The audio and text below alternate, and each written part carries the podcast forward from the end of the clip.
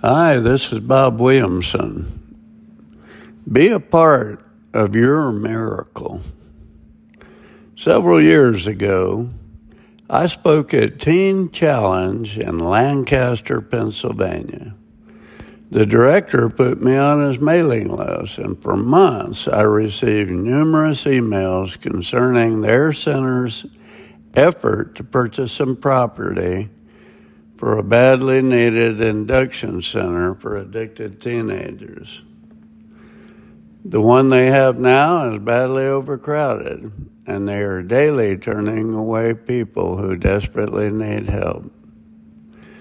Week after week, the emails indicated that he had been fasting and praying and asking others to pray that they would somehow find the property and the funds to buy it.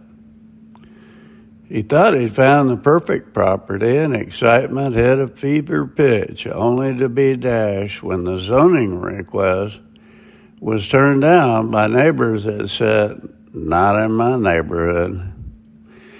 The next series of emails dealt with another piece of property that they found in a different location. Everyone got fired up about it. However, the seller would not divide it and insisted on an all or nothing sale, which was cost prohibitive to the center. More emails. Yet another property was found. But the overall price was very high. A lower, more reasonable offer was discussed with the seller, but he countered back with a much higher offer. Rather than accept the counteroffer, my friend's board of directors said wait it out and stuck with the offer and stick with the offer that we can afford. They did, and the next round of emails I saw said that this potential seller would accept the offer, but they needed to move quickly. There was one problem.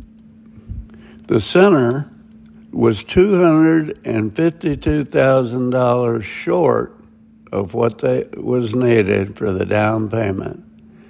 And the money needed to be raised quickly. After seeing this go on literally for months, I thought, well, maybe this is it.